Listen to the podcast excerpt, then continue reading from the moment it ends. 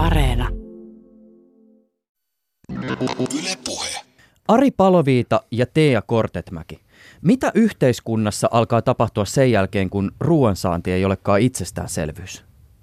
Ihan ensimmäisenä voidaan ajatella, että luultavasti alkaa tulla sosiaalinen kahtia jakautuminen, koska osalla edelleen on ruokaa, osalla ei ole. Sen sijaan, että tästä seuraisi solidaarisuutta ja halua auttaa toisia, niin on ihan todellinen mahdollisuus, että hyväosaiset ja huono-osaiset tässä mielessä jakautuu ja asettuu vastarintaan toisiaan vastaan, mikä alkaa herättää yhteiskunnallista levottomuutta. Seuraavassa vaiheessa voidaan ajatella, että jos ruoka on todella vähissä tai loppumassa, ihmiset alkaa hankkia sitä keinolla millä tahansa. Kaupoista varastetaan, varastoista, maatiloilta varastetaan, naapureilta varastetaan. Pyritään hankkimaan ruokaa keinolla millä hyvänsä, mistä hyvänsä. Hyväosaisimmat pystyy tietenkin suojautumaan tätä vastaan parhaiten. He voi jopa linnoittautua jonnekin, mutta suuri osa kansasta lähtee levottomana mellakoimaan, ää, aiheuttamaan erilaisia yhteiskunnan häiriöitä, koska ruoka on niin perustarve. Ja käytännössä yhteiskunnan rauha murtuu ja ajaudutaan kriisitilaan, jossa millään muulla ei ole enää väliä kuin sillä saadaanko ruokaa. Tämän jälkeen ihmiset alkaa sitten enemmän tai vähemmän kuolla. Luultavasti kolme-neljä päivää menee, kunnes väki alkaa siirtyä kadulle ja seuraa levottomuuksia ja, ja erinäistä väkivaltaa ja muuta yhteiskunnallista haittaa.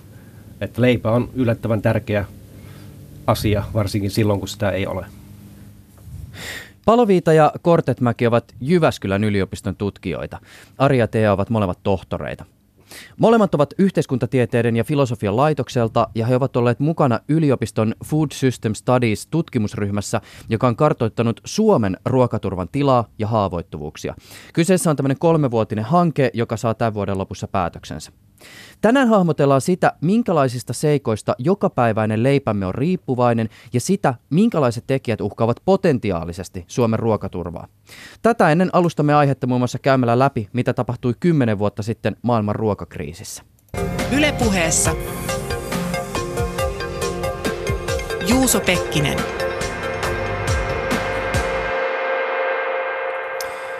Silloin kun mulla laskee verensokeri, niin musta tulee kärttyisä. Mitä teille tapahtuu?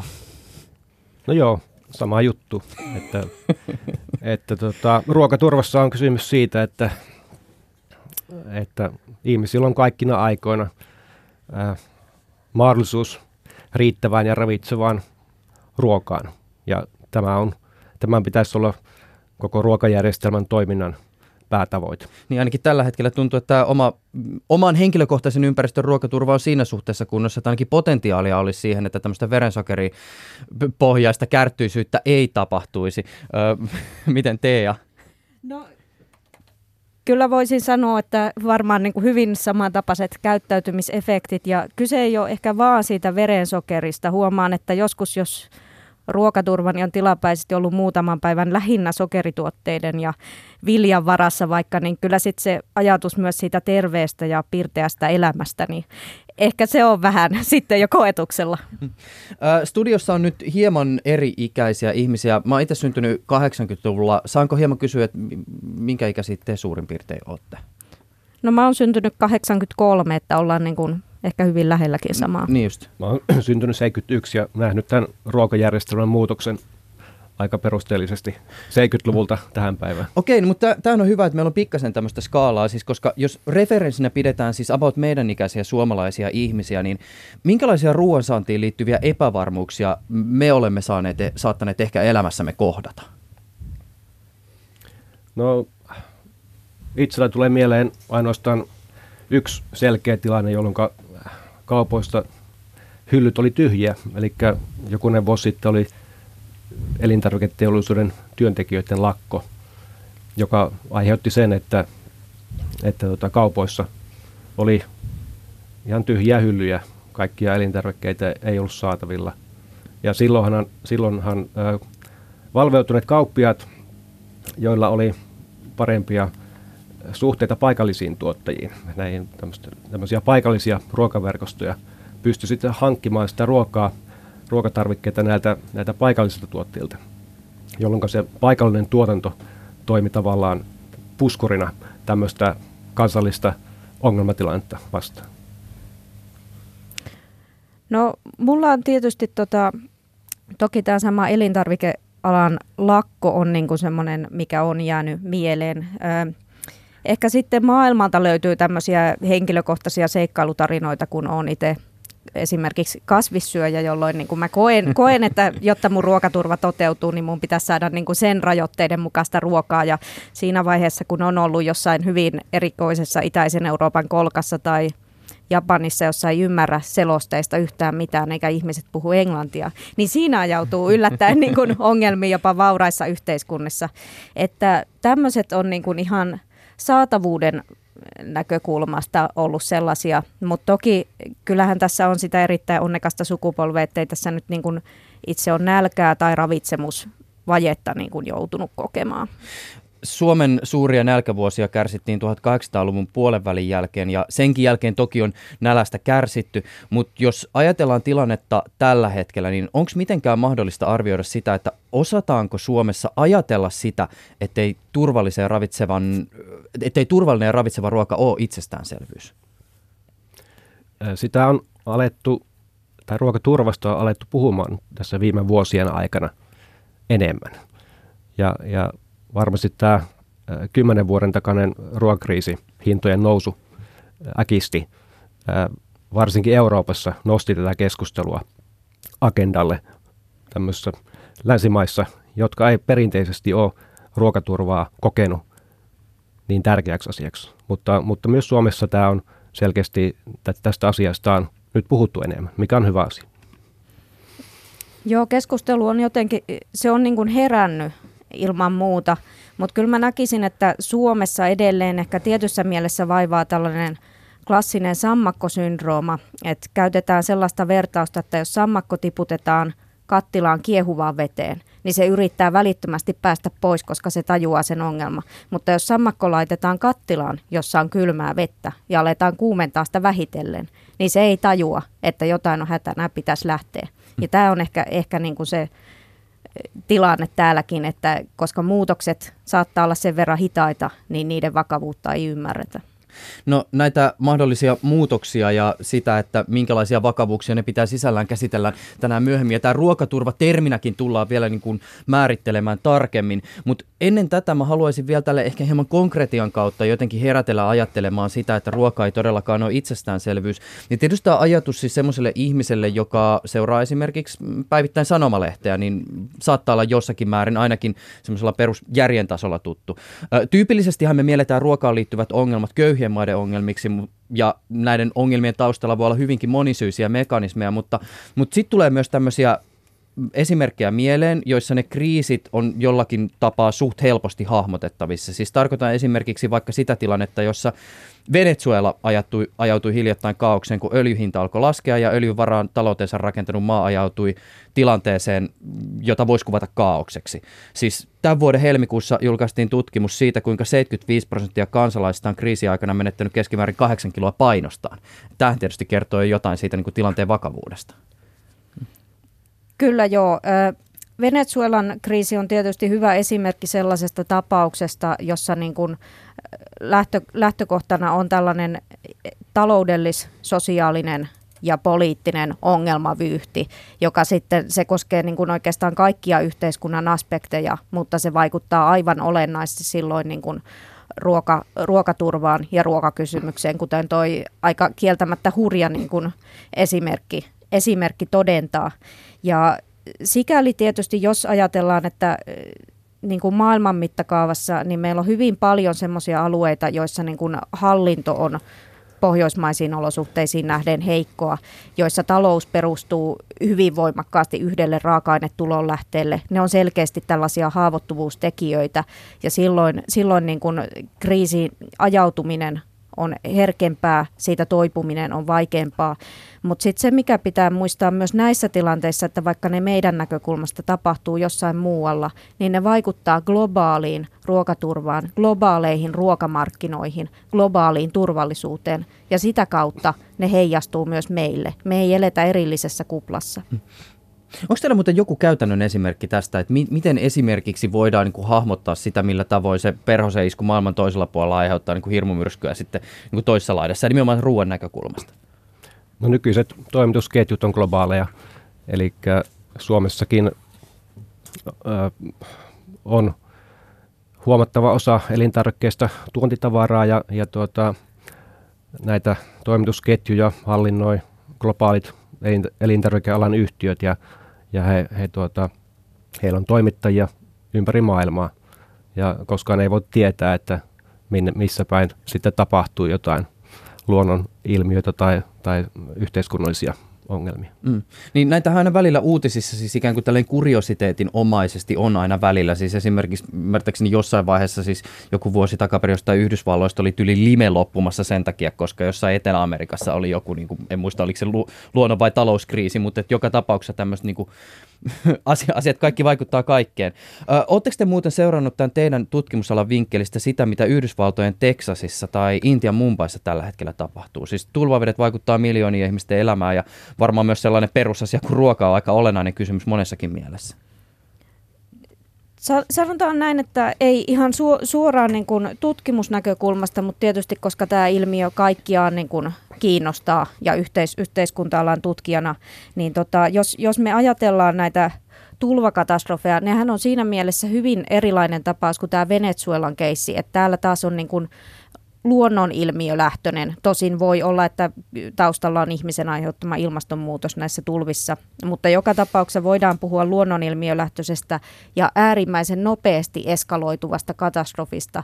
Ja silloin, silloin niin kuin voidaan nähdä, että näillä yhteiskunnilla se alkukriisi on sama, mutta sitten se resilienssi, eli kyky niin kun sietää tällaisia häiriöitä ja reagoida siihen häiriötilanteeseen joustavasti, niin se saattaa olla hyvin erilainen. Tässä tapauksessa just voidaan ajatella, että Yhdys, Yhdysvalloilla on niin kuin enemmän resursseja. Toisaalta myös Yhdysvalloissa sosioekonominen epätasa-arvo on hyvin voimakasta ja tuppaa olemaan, että ne resurssit päätyy parempiosasten käyttöön ja myös siellä on, on niin kuin olemassa se väestönosa, jo, jolle jää niin kuin hyvin vähän selviämisen työkaluja näissä tilanteissa.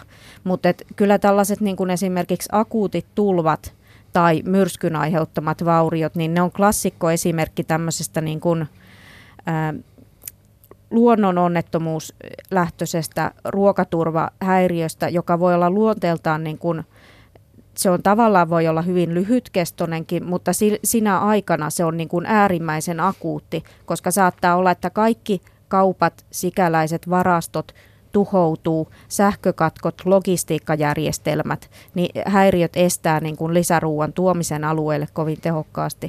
Eli niin kuin kyse on todella laajamittaisesta häiriötilasta. Joo, ja yksi, mikä vaikuttaa, on tietysti ilmastonmuutos tämmöisenä pitempä, pitempiaikaisena ilmiönä, että se ei, ilmastonmuutos ei, ei välttämättä realisoidu minään yksittäisenä tapahtumana konkreettisesti, vaan se, se pikkuhiljaa vaikuttaa ekosysteemeihin ja, ja tota, maatalouteen ja, ja maatalouden toimintaedellytyksiin ja, ja yhteiskuntaan laajemmaltikin, että, että tämmöisiin asioihin, myös pitkäkestoisiin, pitkäkestoisesti vaikuttaviin tekijöihin tulisi varautua. Hmm. Hei, mä haluan vielä avata tässä vaiheessa vähän teidän taustoja. Siis äh, sulla Ari on akateeminen tausta ja ura, ja, mutta, u, ura, mutta sulla on myös maatalousalan perustutkinto. Äh, sussa taas te on filosofin vikaa, kestävien ruokasysteemien lisäksi olet perehtynyt ympäristö- ja ruokaetiikan kysymyksiin. Äh, täytyy tässä vaiheessa kysyä tästä jälkimmäisestä, siis mitä tarkoittaa ruokaetiikka? No ruokaetiikka on periaatteessa niin kuin liittyy tällaisiin moraalisiin kysymyksiin siitä, mikä on hyvää ja mikä oikein liittyen ruoantuotantoon ja kuluttamiseen.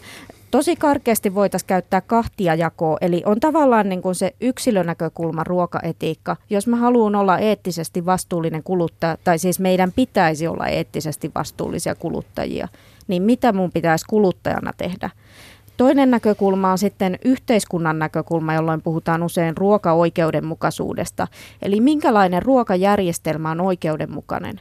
Sehän on esimerkkinä on niin kuin täysin mahdollista, että kaikille kuluttajille on tarjolla tosi ravitsevaa ja halpaa ruokaa hyvin, hyvin varusteluissa kaupoissa, mutta sen hintana on se, että maatalouden työntekijöillä on äärimmäisen kehnot työ- ja elinolot ja toimeentulo.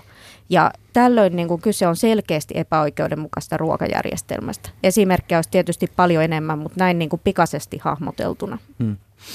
Tähän itse asiassa ensiksi mainittuun liittyen tuli mieleen semmoinen, että olisi kiinnostava esimerkiksi ää, päätyä sun kanssa semmoiseen tilanteeseen, missä ollaan nimenomaan esimerkiksi vaikka tuolla niin kuin Houstonin tulva-alueella. Alkaa olla pikkasen nälkä ja sitten siinä vieressä on se supermarketti, ovet on pistetty lukkoon ja sitten käydään sitä keskustelua siitä, että olisiko ok käydä hakemaan vähän elintarvikkeita, koska niitä olisi tässä tilanteessa aika pakko saada. Kyllä, joo. Tämä klassinen, onko ruoan varastaminen hyväksyttävä kysy- kysymys, mikä oikeastaan niin kuin, ehkä on harhaanjohtavaa puhua siitä yhtenä kysymyksenä, koska tosiaan tilanteita on niin monenlaisia. Just jos aletaan puhua niin kuin ääriolosuhteista niin kuin Houstonissa, niin siihen liittyy just sit niin kuin näitä jatkokysymyksiä, että kuinka nopeasti mä todennäköisesti saan ruokaa muulla tavoin kuin hakemalla sitä oman käden oikeudella kaupasta. Ja totta kai tavallaan niin kuin tässä sellainen myös sitten taakse katsominen voi liittyä usein tällaisen tilanteen eettiseen arviointiin. Et tietysti jos me nyt ollaan siellä nälkäisinä, mitä ei ole enää tehtävissä, mutta et pitäisikö nyt vastuullisen kuluttajan myös pitää kuitenkin sitä pientä niin sanottua kotivaraa kaapissa, että jos kaupat, myös Suomessa kaupat voi jostain syystä olla pari kolme päivää kiinni, se ei ole mitenkään niin utopistinen skenaario, niin ettei se aiheuta paniikkireaktio siitä, että nyt, nyt niin kuin mulla ei ole mitään syötävää. Onko teillä muuten kotivara? Niin Suomessahan tuota, tämä Su- Suomen pelastusalan keskusjärjestö SPEC ajaa tätä kotivarakonseptia, mikä on erittäin hyvä asia, että, että tämmöistä tiedotusta lisätään, lisätään kotivaraan liittyen, että, että ihmisillä pitäisi tosiaan olla mielellään kolmeksi neljäksi päivää ainakin semmoiset tarvikkeet, että ne pärjäisi pärjäis mahdollisessa ruokakriisitilanteessa. Mutta löytyykö teiltä hipat? Onko sulla Ari himassa? Öö, no tietysti mä asun itse maalla ja mulla on maakellari, kasvimaata löytyy ja pystyn tarvittaessa tuottamaan sähköä itse generaattorilla – mutta tietysti vaan... Sä oot ihan ylivoimaisessa rajat. asemassa jossain kriisitilanteessa verrattuna esimerkiksi meikäläiseen. Ihmisillä on kovin erilaiset äh, var- varautua tietysti mm. ja maalla ja kaupungissa on eroja kyllä, että No meillä löytyy kyllä, me, meillä ei ole myöskään ihan, ihan niin kuin ton tason fasiliteetteja kuin Ar, Arilla, mutta kyllä meillä löytyy, sanotaan, että kuiva-ainekaapissa on aina lähtökohtaisesti tosi paljon tavaraa ja meiltä löytyy kaasupohjainen retkikeitin, että kyllä me ei sitä ihan kauhean kauan ole, kun meillä oli viimeksi itse asiassa sähkökatko, ja totta kai sen olisi, olisi niin kuin voinut sivuuttaa myös sitten hapankorpulla suoraan, mutta kun ruoka-aika oli kumminkin tulossa, niin päätettiin ihan, että testataanpa nyt nämä meidän taidot, ja te, siis kokattiin siinä ihan ok pastaateria retkikeittimellä, että eh, ehkä niin kuin löytyy tässä mielessä ihan hyvin. Ennen kuin lähdetään määrittelemään tarkemmin vielä tätä ruokaturvaa, niin mä haluaisin lähe, a, haluaisin lähteä lähestymään tätä meidän aihettamme vähän niin kuin kymmenen vuoden takaa. Silloin tapahtui asioita, joiden seuraukset on jääneet historiankirjoihin otsikolla Maailman ruokakriisi 2007-2008. Mitä ruoan hinnoille, hinnoille tuolla on tapahtunut? Hinnat nousi äkisti ja, ja tota, siinä tietysti oli monia tekijöitä, mitkä siihen vaikutti, että saattoi olla huonoja satovuosia, saattoi olla peräkkäisiä huonoja satovuosia – pienentyneitä viljavarastoja, energiahinta, hinnan kehitys vaikuttaa tämmöiseen ruoahintaan myös. Se vaikuttaa tietysti niin kuin logistiikkaan siis ihan, että, että miten saadaan niin kuin maatiloille tavaraa ja maatiloilta tavaraa, puhumattakaan sitten niin kuin tietysti kauppoihin ja kuluttajille. Kyllä, kyllä. Ja, ja myös ruoan hinnalla spekuloidaan pörssissä. Että tämmöinen niin kuin spekulointi raaka-aineen hinnalla vaikuttaa myös mm. hintoihin. Tähän ruokakriisiin vielä liittyen mä oon kuullut tämmöisiäkin vielä ikään kuin lisätekijöitä tähän liittyen, että esimerkiksi siis lihansyönnin kasvu ö, kehittyvissä maissa tietysti omalta osaltaan vaikuttaa. Ö, lihan tuottaminen, se on aika resurssiintensiivistä. Sitten ihan siis väestön, väestön kasvu, kaikki tämmöiset asiat. Sitten kun nämä kerääntyy yhteen yhdessä näiden huonojen satuvuosien ja kuivuuden ja tulvan kanssa, niin siinä ollaankin sitten ihmettelemässä, että mitä näille hinnoille tapahtuu. Joo, ja sitten tämä viimeaikainen ilmiö, jossa viljaa tuotetaan biopolttoaineet, biopolttoaineiden käyttöön, mm. niin se on tietysti, siinä tulee kilpailuasetelma, että meneekö vilja ruuaksi vai energiaksi. Mm. Ja sillä on tietysti hintavaikutuksia myös. Mihin tämä ruoan hinnan kallistuminen sit esimerkiksi vuonna, vuosina 2007-2008 johti? No se nosti ainakin tämän ruokaturvan Euroopassa, Euroopassakin niin kuin agendalle ja, ja tämä ruokakriisihän ei ollut ainoa tämmöinen iso tapahtuma kymmenen vuotta sitten, oli myös finanssikriisiä mm. ja tämmöinen yleinen epävarmuuden kasvu aiheutti sen, että tota, se ruoka, ruoka nousi yllättäen tärkeäksi asiaksi taas. Mm. Mutta ymmärtääkseni siis äh, tää, täällä oli niinku aika voimakkaita heijastevaikutuksia siis esimerkiksi monen yhteiskunnan ihan siihen niinku arkeen ja siihen äh, arjen ikään kuin stabiliteettiin. Joo, lähtökohtaisesti tietysti niin kuin siihen ei vaadita edes kovin suurta ruoan niukkuutta, kun yhteiskunnan niin kuin tämä perusturvallisuus ja perusstabiliteetti ja sitä kautta niin kuin perustoimintojen laaja pyörittäminen niin yleensä on uhattuna tai selvästi heikkenee. Eli silloin ruvetaan, ruvetaan tinkimään erilaisista palveluista. Ja jos ajatellaan, että jos silloin tingitään vaikkapa koulutuksesta, toimeentuloturvasta, terveyspalveluista, niillä on pitkäaikaiset seuraukset. Ja jos näistä tingitään sen takia, että niin kun rahaa riittäisi ruokaan, niin se tavallaan, että se heijastuu siinä mielessä tosi laajalle ja pidemmälle. Ja toinen, toinen kuvio sitten, mikä liittyy just näihin tilanteisiin, että kun tietyssä maassa tulee, tulee niin kuin niukkuutta ruuasta jonkun muun kuin aivan äkillisen kriisin seurauksena, niin esimerkiksi Meksikossahan on, on aikanaan käynyt niin, että siellä oli alun perin omavarainen ja laaja maissin tuotanto, mutta sen jälkeen kun lähinaapuri Yhdysvalloissa oli huomattava maissin tuotannon ylijäämä, josta, joka piti saada pois USAn markkinoilta, niin tavallaan tällaisen niin kuin jopa nälkäavun nimissä tai siihen vedoten, niin sitä usalaista maissia viedään Meksikon markkinoille erittäin alhaisella hinnalla tai ilmaiseksi, mitä kutsutaan ruoka-avuksi. Mutta tästä seuraa silloin se, että ne edelleen jäljellä olevat meksikolaiset farmarit, joilla on ehkä ollut huonompia vuosia, niin he ei pysty saamaan tuotteestaan normaali hintaa, he ei pysty kilpailemaan markkinoilla, jolloin he alkaa pudota pois pelistä, heidän mahdollisuudet jatkaa tuotantoa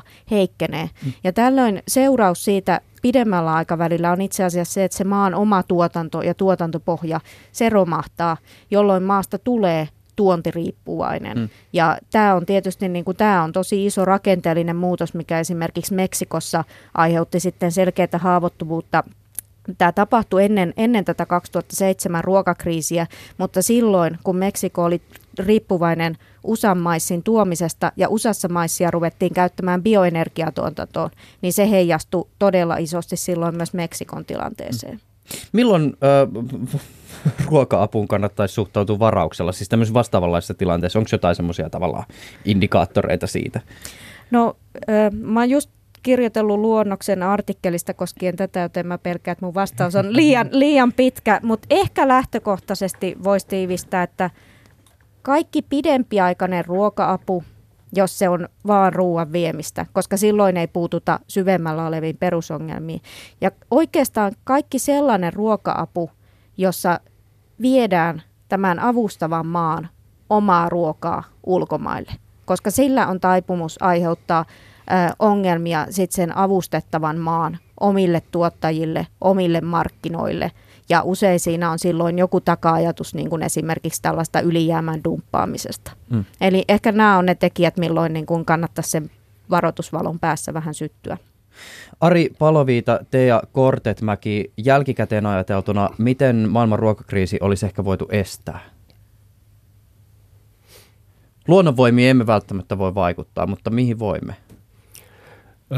Poliittista järjestelmää voidaan kehittää aina sillä tavalla, että, että tehdään, poliittiset päätöksentekijät tekee yhteistyötä enemmän näiden ruokajärjestelmän toimijoiden kanssa, maataloussektorin ja yrity, suuryritysten ja kaupan kanssa, jotka yhdessä tätä ruokajärjestelmää pitää pystyä. Ja jonkun korvan tämä kuulostaa siltä, että lisää säätelyä. Säätely voi olla hyväksi tai huonoksi, että tota, Suomessa, Suomessa on erittäin hyvä, hyvä tämmöinen ruoan turvallisuutta koskeva lainsäädäntö ja säätely, mutta sitten tietyissä muissa asioissa saattaa säätely, säätely koetaan byrokraattisena uhkana niin kuin sille varsinkin pien, pienempien yritysten toiminnalle, joka sitten he voi kokea sen niin kuin haavoittavana tekijänä tämmöisen ylimääräisen sääntelyn. Ja tähän voisi, niin säätelyyn on pakko todeta, tämä, koska tämä Houston tuli aiemmin esille tässä, niin Houstonhan on malliesimerkki, se taitaa olla suurimpia kaupunkeja ainakin Yhdysvalloissa, joissa ei ole tota ollut maankäytön suunnittelun julkista mm. säätelyä.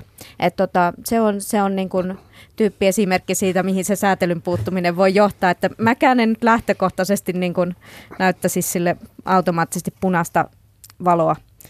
Mutta tota, joo, sitten niin kuin myös tässä globaalissa ruokakriisissä, niin se, että tavallaan se, että maakohtaisesti, niin vaikka se ei ole ehkä kaikessa mielessä tehokkainta, mutta tietysti semmoiset häiriöpuskurit, sellaisten hankkiminen, jolloin ei tarvitse ryhtyä niin kuin paniikkioperaatioihin vaikkapa maailmanmarkkinoilla siinä vaiheessa, kun ongelmia ilmenee. Hmm. Niin se on yksi tärkeä osa resilienssin rakentamista. Ö, ymmärtääkseni, jos puhutaan tästä kymmenen vuoden takaisesta ruokakriisistä, niin se yksi tämmöisiä, jos nyt voisi sanoa positiiviseksi Anniksi, niin ö, oli se, että se viimeistään niin konkretisoi ja osoitti näitä niin kuin siis globaalien ruokamekanismien niin kuin riippuvaisuussuhteita. Olisiko tämä nyt voinut jotenkin yksinkertaisemminkin ilmaista, mutta siis ajatuksena näen, että se, se teki hirveän konkreettiseksi selvä, konkreettisesti selväksi sen, että maailman et, et, ruokamarkkinat ja ruokasysteemit on globaaleja. Olenko ymmärtänyt oikein? Kyllä ilman muuta ja, ja tota, tässä ruokaturvassa tietysti isoja kysymyksiä on tämä väestön kasvu, sitten se, että mitenkä minkälaista meidän kulutus on luonteeltaan. Että se, se miten me kulutaan ruokaa, vaihtelee hyvin paljon, että ollaanko me länsimaissa vai kehitysmaissa. Että mm.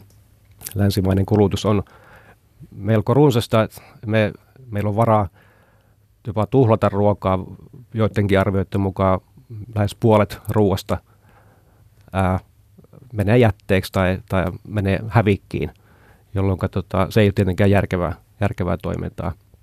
Ja myös täällä länsimaissa syödään paljon enemmän suhteessa eläinperäistä proteiinia verrattuna sitten kehitysmaihin, jossa on enemmän kasvipainotteista.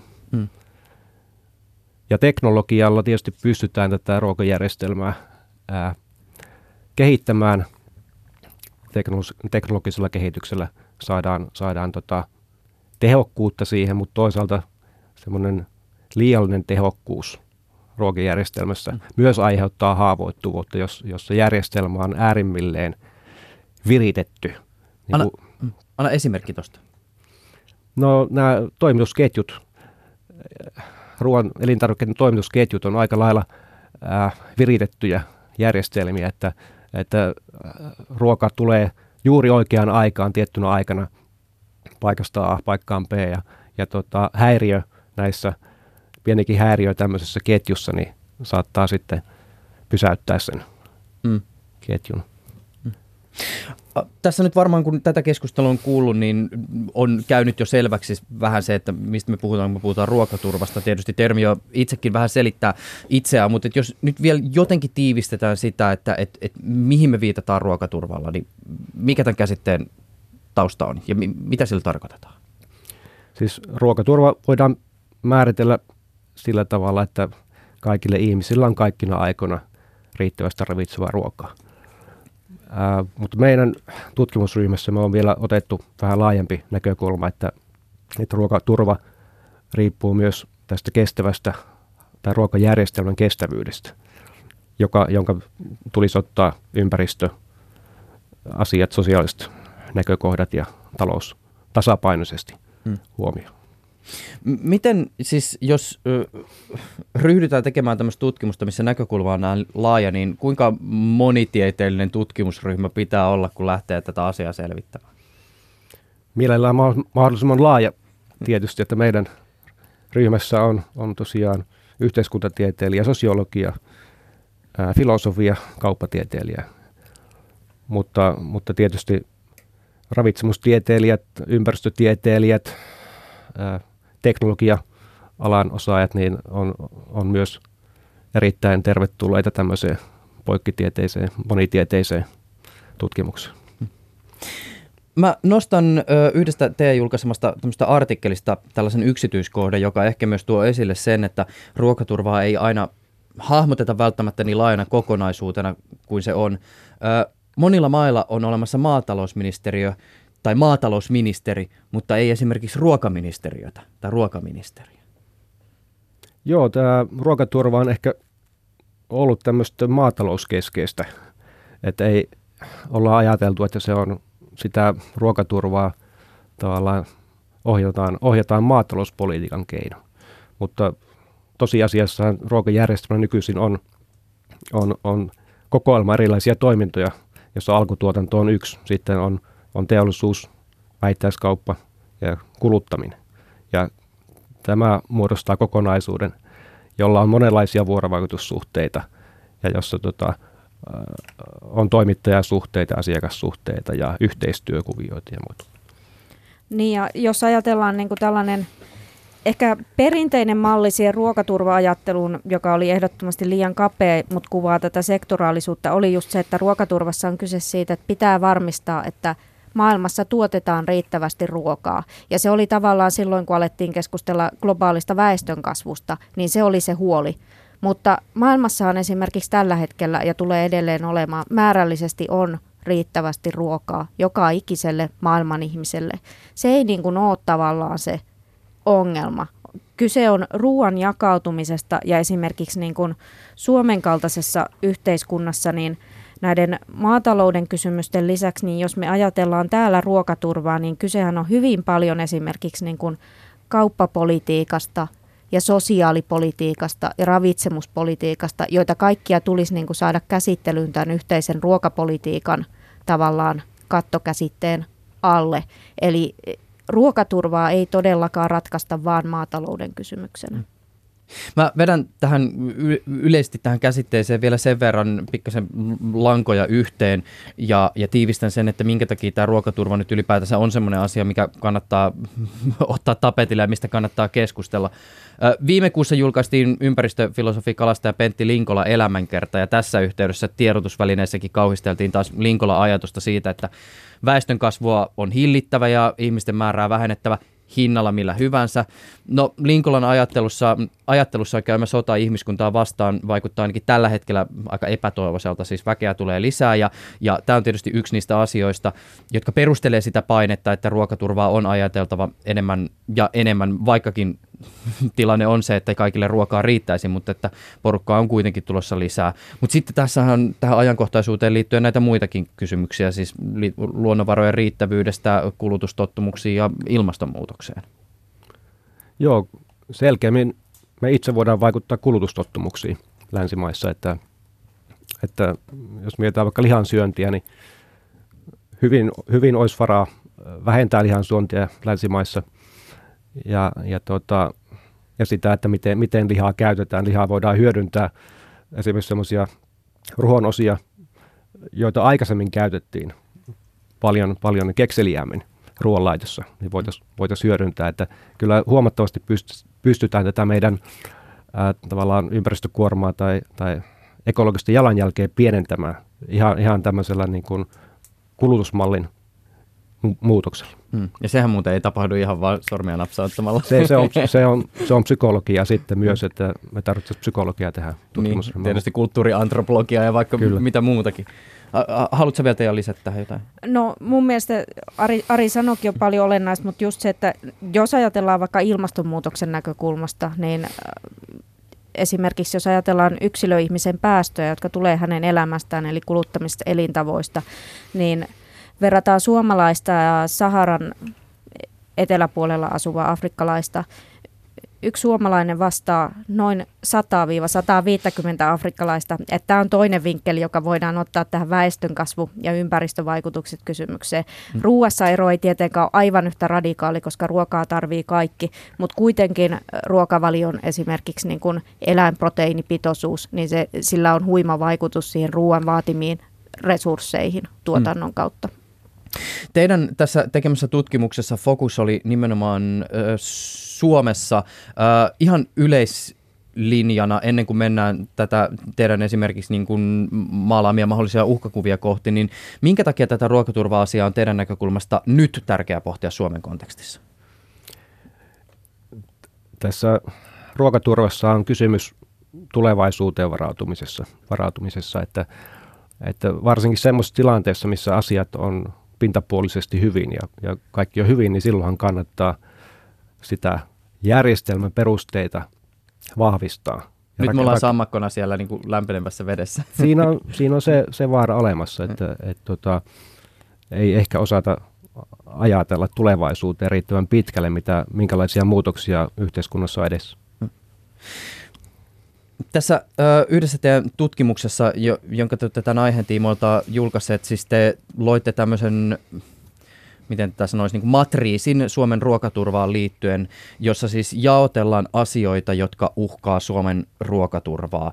Ähm, tarkempi termi lienee haavoittuvuusmatriisi, jossa ymmärtääkseni äh, niin, nimenomaan ajatuksena on se, että siellä on nämä asiat, jotka uhkaa Suomen ruokaturvaa ja sitten yhtenä sarakkeena ikään kuin nämä systeemit, joita sitten nämä mahdolliset uhat erityisesti koskettaa. Mutta jos ajatellaan näistä uhista, niin minkälaisia kaikkia asioita te nostitte tähän teidän haavoittuvuusmatriisiin? Me jaettiin ne äh, toisaalta luonnon järjestelmän aiheuttamiin äh, haavoittuvuustekijöihin, kuten ilmastonmuutos pitkällä aikavälillä, äh, luonnon monimuotoisuuden väheneminen ää, ja sitten mahdolliset ää, kasvu- ja eläintaudit, niiden, niiden tota, leviäminen. Sitten on näitä yhteiskunnan omia ää, haavoittuvuustekijöitä, jotka liittyy ää, ympäristön saastumiseen, joka on ihmisen aiheuttamaa ää, vaikutusta. Erilaiset politiikat, joita tehdään hallitustasolla, kansallisella ja ylikansallisella tasolla – ja sekä yritystasolla. Ja sitten vaikuttavia tekijöitä on myös esimerkiksi meidän kulutusmallit, miten kulutusmallit muuttuu, mahdolliset konfliktitilanteet, sota ääri, ääriesimerkkinä, terrorismi ja, ja mahdolliset petokset. Ja sitten tässä haavoittuvuusmatriisissa on siis näitä erilaisia ruokaturvaan liittyviä systeemejä, joita nämä edellä mainitut uhat potentiaalisesti uhkaa. Kertokaa näistä systeemeistä. Joo, eli tota, systeemeitä on ensinnäkin tämä luonnonsysteemi, joka ylläpitää tätä meidän ruokajärjestelmää. Tämä ruokajärjestelmä on ehdottoman niin kuin riippuvainen tästä luonnonjärjestelmästä. Erilaista ekosysteemipalveluista, joita luonto tarjoaa ruokajärjestelmälle, ja niistä pitäisi pitää myös huolta. Sitten meillä on erilaisia ryhmiä tässä ruokajärjestelmässä, jotka on enemmän tai vähemmän haavoittuvia. Esimerkkinä vaikka lapset voi olla haavoittuvia sille, mitenkä yritykset markkinoi jotain epäterveellistä ruokaa lastenohjelmien välissä. Hmm. Se on niin kuin ihan tämmöinen pieni esimerkki haavoittuvasta ryhmästä. Sitten meillä on näitä elintarvikkeiden toimitusketjuja. On lihaketjua, maitoketjua, viljaketjuja, joilla on omat haavoittuvuustekijänsä. Ja sitten meillä on nämä ruokajärjestelmän toiminnot maatalous, teollisuus, kauppa, kuluttaminen. Ja sitten on, meillä on teknisiä järjestelmiä, teknologisia järjestelmiä, jotka, jotka sitten myös on haavoittuvia erilaisille tekijöille. Kun te kävitte keskustelua teidän ryhmän kanssa siitä, että mitä kaikkea tämmöisiä niin kuin ruokaan liittyviä systeemejä tai ruokasysteemejä otetaan tähän haavoittuvuusmatriisiin mukaan, niin Oliko nämä kaikki ihan itsestään selviä vai oliko esimerkiksi jotain sellaisia systeemejä, joiden kohdalla joudutte käymään tiukkaakin keskustelua siitä, että kuuluuko tämä itse asiassa tähän tutkimusaiheeseen? Joo, tätä on muokattu ja käännelty useaan kertaan tätä, tätä matriisia ja, ja tuota, ensinnäkin se, että katsotaanko me tätä ruokajärjestelmää yksinomaan sosiaalisena järjestelmänä vai onko se tämmöinen sosiaalis-ekologinen järjestelmä, jossa myös tämä luonnon ympäristö on mukana. Ja me lopulta päätettiin ottaa tämä ympäristö myös mukaan tähän, mikä on varmasti ihan hyvä, hyvä asia. Joo, tämä oli ehkä sikäli semmoinen, mistä tosiaan käytiin, käytiin niinku suhteessa eniten keskustelua. Ei sillä tavalla, että meillä olisi ollut erityisen verisiä koulukuntataistoja niinku näkökulmien välillä, mutta aiemmassa tutkimuksessa ruokajärjestelmä on hyvin usein kumminkin lähestytty niinku sosiaalisena järjestelmänä. Ja me tultiin sitten siihen tulokseen, että me ehdottomasti halutaan ottaa tämä sosiaalis-ekologinen näkökulma mukaan, koska kuten Ari jo mainitsi, niin ruoantuotanto, ruokajärjestelmä on ehdottomasti riippuvainen luonnonjärjestelmistä. Ja jos me ajatellaan siellä olevia muutoksia, niin kun, että ihminen vaikuttaa luontoon, luonto vaikuttaa ihmiseen ja ruokajärjestelmään. Ja siellä on niin kun sekä esimerkiksi ilmastonmuutos että pölyttäjäkadon riski, koska pölyttäjäthän on suurimmalle osalle kasvintuotannosta elintärkeä ekosysteemipalvelu. Jos pölyttäjät katoo, niin ruokatuotanto romahtaa muutamassa vuodessa. Hmm. Et niiden huomioiminen oli meidän mielestä niin kuin olennainen osa tätä. Mm. Niin t- tässä on myös siis tämmöinen kysymys, mitä tietysti itse tämmöisenä niin kuin pikkasen joskus ehkä vähän tämmöisiä nörttimäisiä piirteitä on tässä ajattelussa, mutta pohdiskelin vaan sillä kun mä katson tätä teidän jaottelua, teillähän on täällä niin erikseen näissä systeemeissä ikään kuin tämmöinen niin teknologiasarake, mutta sitten taas toisaalta pohdiskelin sitä, että kun tänä päivänä tämä niin teknologia, tietoverkot, digitaaliset järjestelmät liittyy oikeastaan niin melkein kaikkeen, jossakin määrin välillisesti jopa niihin luonnonsysteemeihin, niin se tuli mieleen jotenkin, että, että onko tämä nyt ikään kuin tavallaan niin kuin tarpeeksi huomioituna täällä, vai voisiko tätä niin kuin kääntää myös tehdä toisenlaisen matriisin, jossa on myös ikään kuin tämä, niin kuin tämä teknologian näkökulma?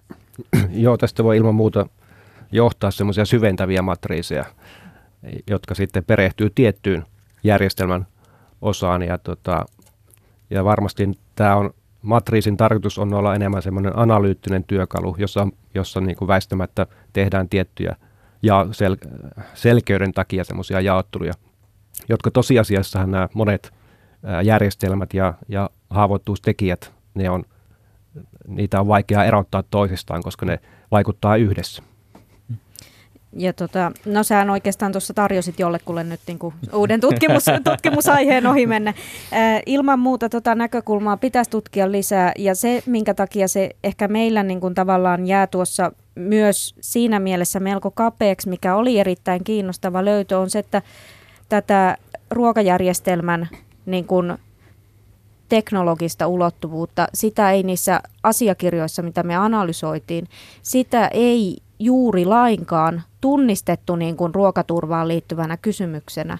Et yhteiskunnassa on tietysti muuten alettu laajemmassa kontekstissa puhua tavallaan niin kuin kyberturvallisuudesta esimerkiksi, mutta sitä ei vielä juurikaan ole tavallaan niin kuin tajuttu, että millä tavalla se kytkeytyy sitten olennaisesti esimerkiksi meidän ruoka, ruokajärjestelmän toimintaan ja ruokaturvaan, koska kyllä se nykyään sanotaan, että jos kaikki sähköt laitettaisiin valtakunnan verkosta poikki, niin se olisi jo hyvä havainnollistus siitä niin kuin aika nopeasti, että miten ruokajärjestelmä on siihen kytkeytynyt. Mm. No, mutta sulla on se kaasukeiti himassa. joo, joo. mutta saattaa olla, että nälkäinen naapuri tulee uhkaa mun perusturvallisuutta nopeasti. niin, sekin on tietysti mahdollista. Mutta e, okei, okay. no jos meillä nyt on siis ikään kuin luokiteltuna nämä äh, mahdolliset uhat, ja sitten me ollaan suurin piirtein tehty tämmöinen jako näihin systeemeihin, joihin, joita nämä uhat mahdollisesti koskettaa, ja meillä on Suomen konteksti.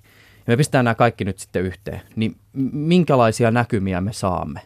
Minkälaiset esimerkiksi ruokasysteemit Suomessa ovat erityisen haavoittuvaisia ja miksi? Öö, varmasti toiminnoista nousee tämä alkutuotannon tilanne tällä hetkellä.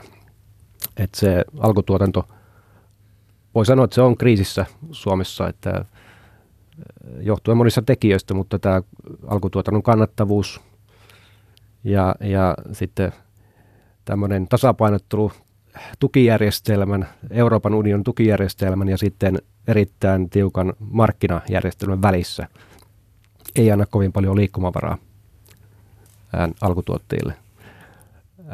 Toisaalta meillä sitten mennään näihin haavoittuviin ryhmiin, niin meillä on, on sitten nämä leipäjonot Suomessa, jo, joissa on perusturvan varassa eläviä ihmisiä, ja, jotka joutuu turvautumaan ruoka-apuun.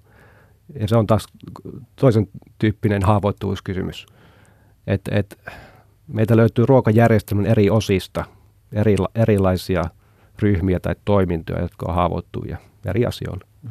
Mitkä muuten näistä, siis jos ajatellaan näitä erilaisia systeemejä, siis ikään kuin ruoka-aineittain, mutta että jos meillä on esimerkiksi siis viljat ja sitten meillä on lihat ja maidot ja näin, niin mikä näistä systeemeistä oli se kaikkein eniten altis haavoittuvuuksille? No varmasti tämä meidän aineisto painottui, painottui semmoiseen aikaan, jolloin puhuttiin paljon tästä Venäjän ä, talouspakotteista ja, ja tuontikielosta eurooppalaisille elintarvikkeille. Ja Suomessa se vaikutti sillä tavalla, että, että kun nämä pakotteet astu voimaan, niin maitojärjestelmä Suomessa meni aika sekaisin. Että se vaikutti kaikkiin tuottajiin, teollisuuteen, kulut, kuluttajiinkin sillä tavalla, että alkoi tulla ää, valtavia määriä edullisempaa juustoa esimerkiksi kaupan hyllyille. Ja, Putin juustot. Putin juustot ja hmm. juuri näin. Että, tuota, näillä on isoja, isoja, ja, isoja heijastusvaikutuksia. Hmm.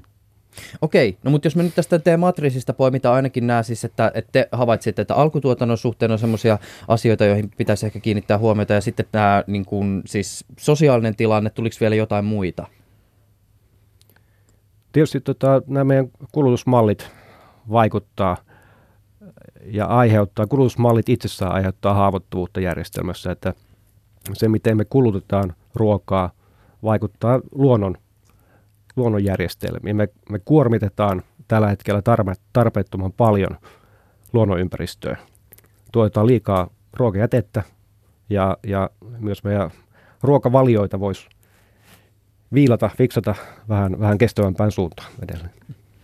Joo, siis tässä niin kuin, tavallaan Suomen kontekstissa on syytä muistaa ruokaturvan määritelmästä ikään kuin se toinen aspekti, että kun me usein meillä tulee mielikuva niin kuin nimenomaan siitä ihmisestä, joka on aliravittu ja nälkäinen, mutta siis ruokaturvan määrähän, määritelmähän niin kuin tarkoittaa, tarkoittaa sitä, että ravitsemustila on sopiva terveeseen, terveelliseen ja aktiiviseen elämään.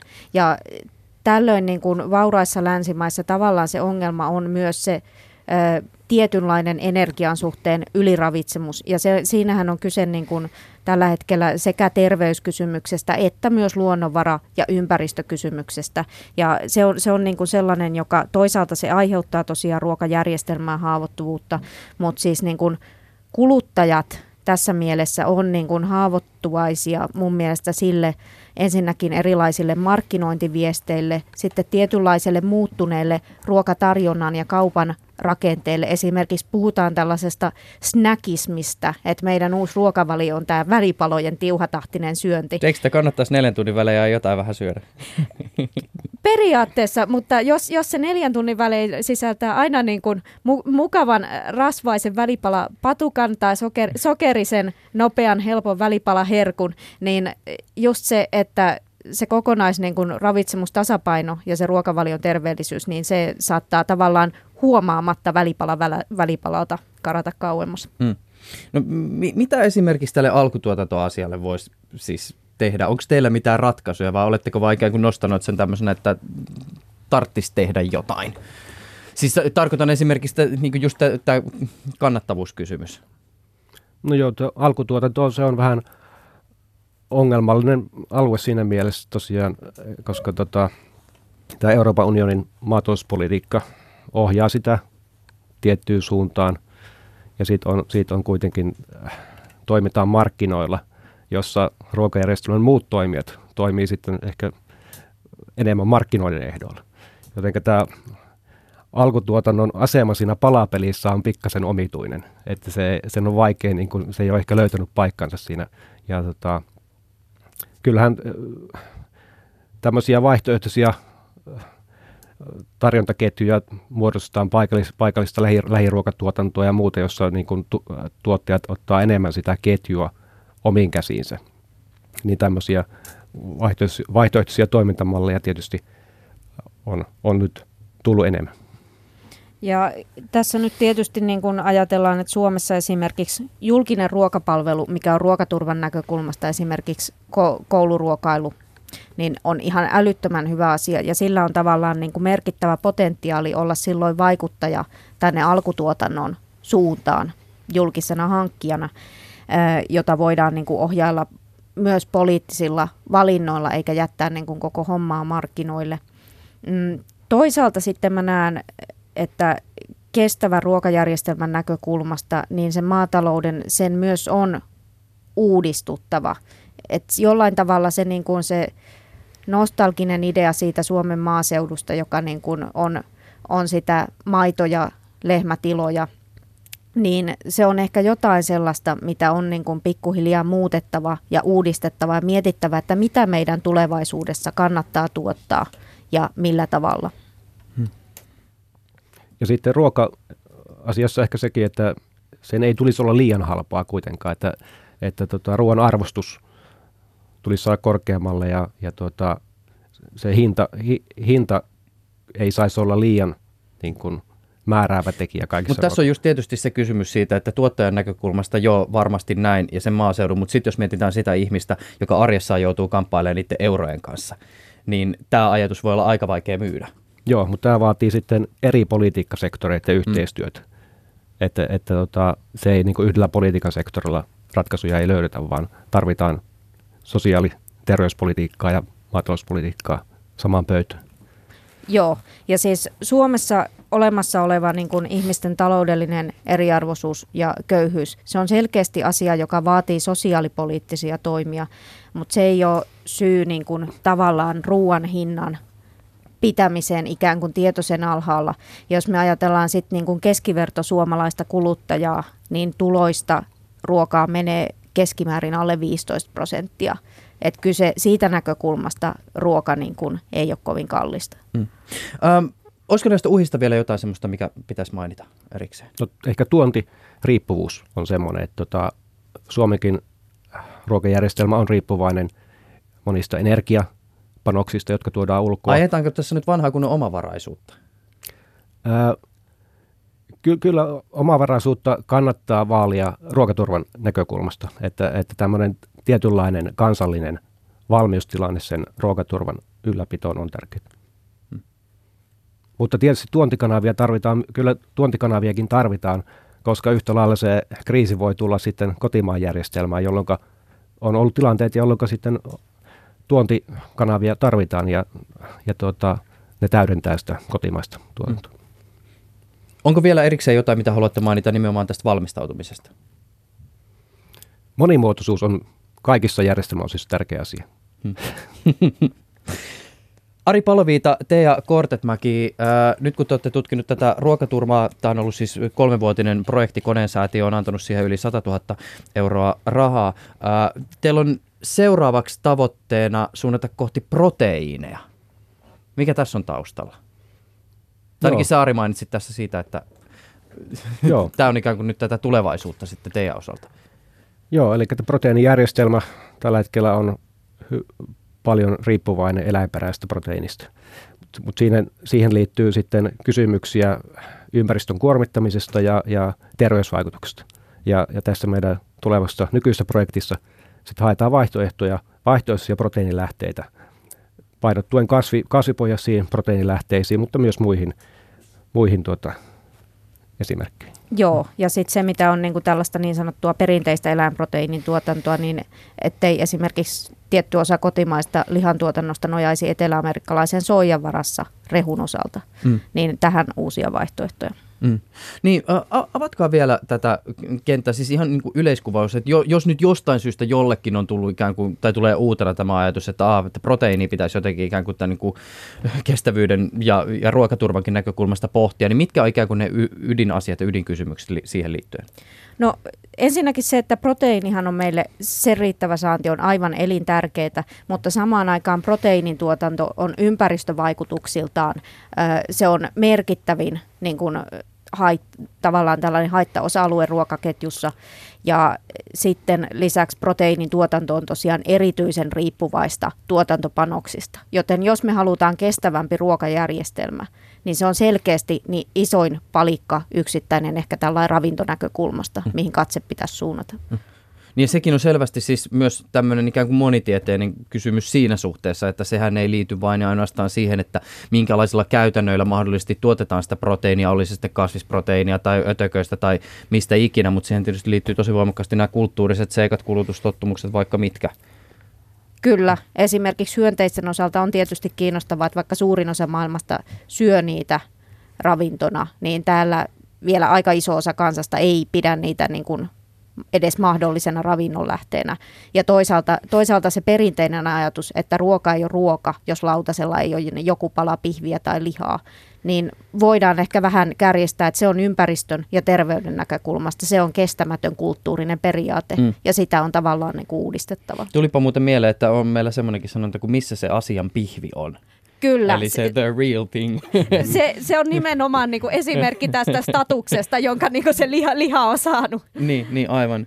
Voisin kuvitella, että esimerkiksi just ruokaetiikan piirissä tämä kysymys tästä proteiinista on monessakin mielessä aika merkittävä, koska se tietysti palautuu moniin sosioekonomisiinkin kysymyksiin. Kyllä.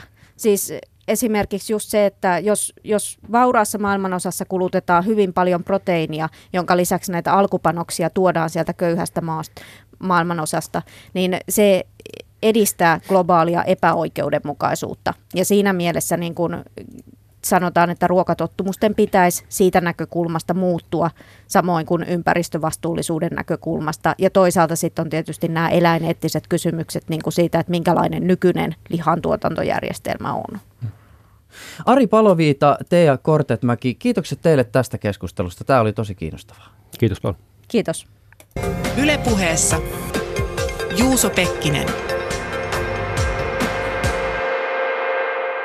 Jebu jee, allekirjoittanut kiittää myös sinua, joka olet kuulolla ollut sitten riippumatta siitä, mikä on ollut tuo väline, kuunteletko radion välityksellä areenasta vai podcastina. Jos kuuntelet radiosta, niin käy tsekkaa ihmeessä Areenasta koko lähetys, jos missasit esimerkiksi, missasit esimerkiksi alkuosan, ja sitten jos podcastit ei ole vielä tuttu, niin kannattaa ottaa sekin homma haltuun, niin automaagisesti tuo älylaitteesi lataa aina uuden jakson, kun sellainen ulos tupsahtaa.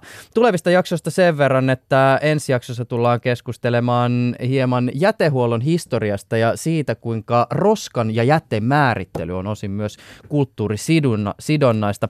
Teknologia-aihettakin on pian luvassa. Puhutaan tulevaisuudessa muun muassa ihmisen fysiologista mittaamisesta ja siihen liittyvästä teknologiasta. Ensi kertaa. Yle.